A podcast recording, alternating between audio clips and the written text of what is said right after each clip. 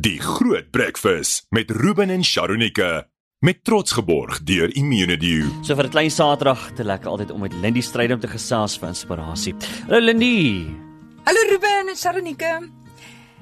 Ek en my dogter Nina is gou winkel toe gistermiddag en by die betaalpunt onthou ek van twee boeke wat haar boetie Hugo nou nog kort en ek vra haar om dit gou te gaan kry terwyl ek nog in die ry wag.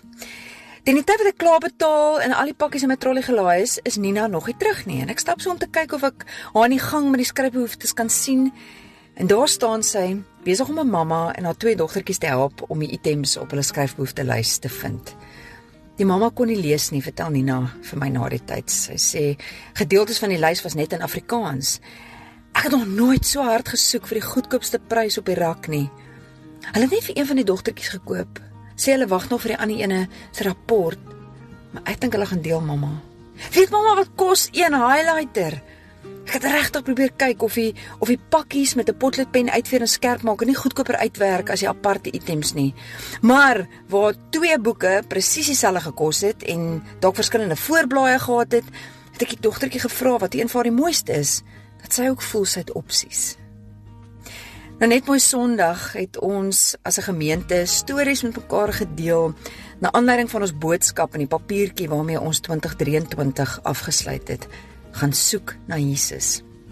My man dra syne steeds agter in sy selfoon se deursigtige cover. Hy wil homself herinner aan aan juist die werkwoord wat spesifiek sê gaan soek.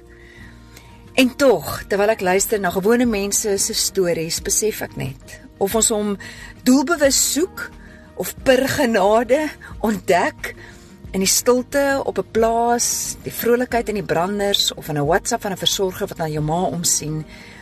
Jesus laat hom vind op maniere en plekke waar ons nie eers bedoel het om te kyk nie.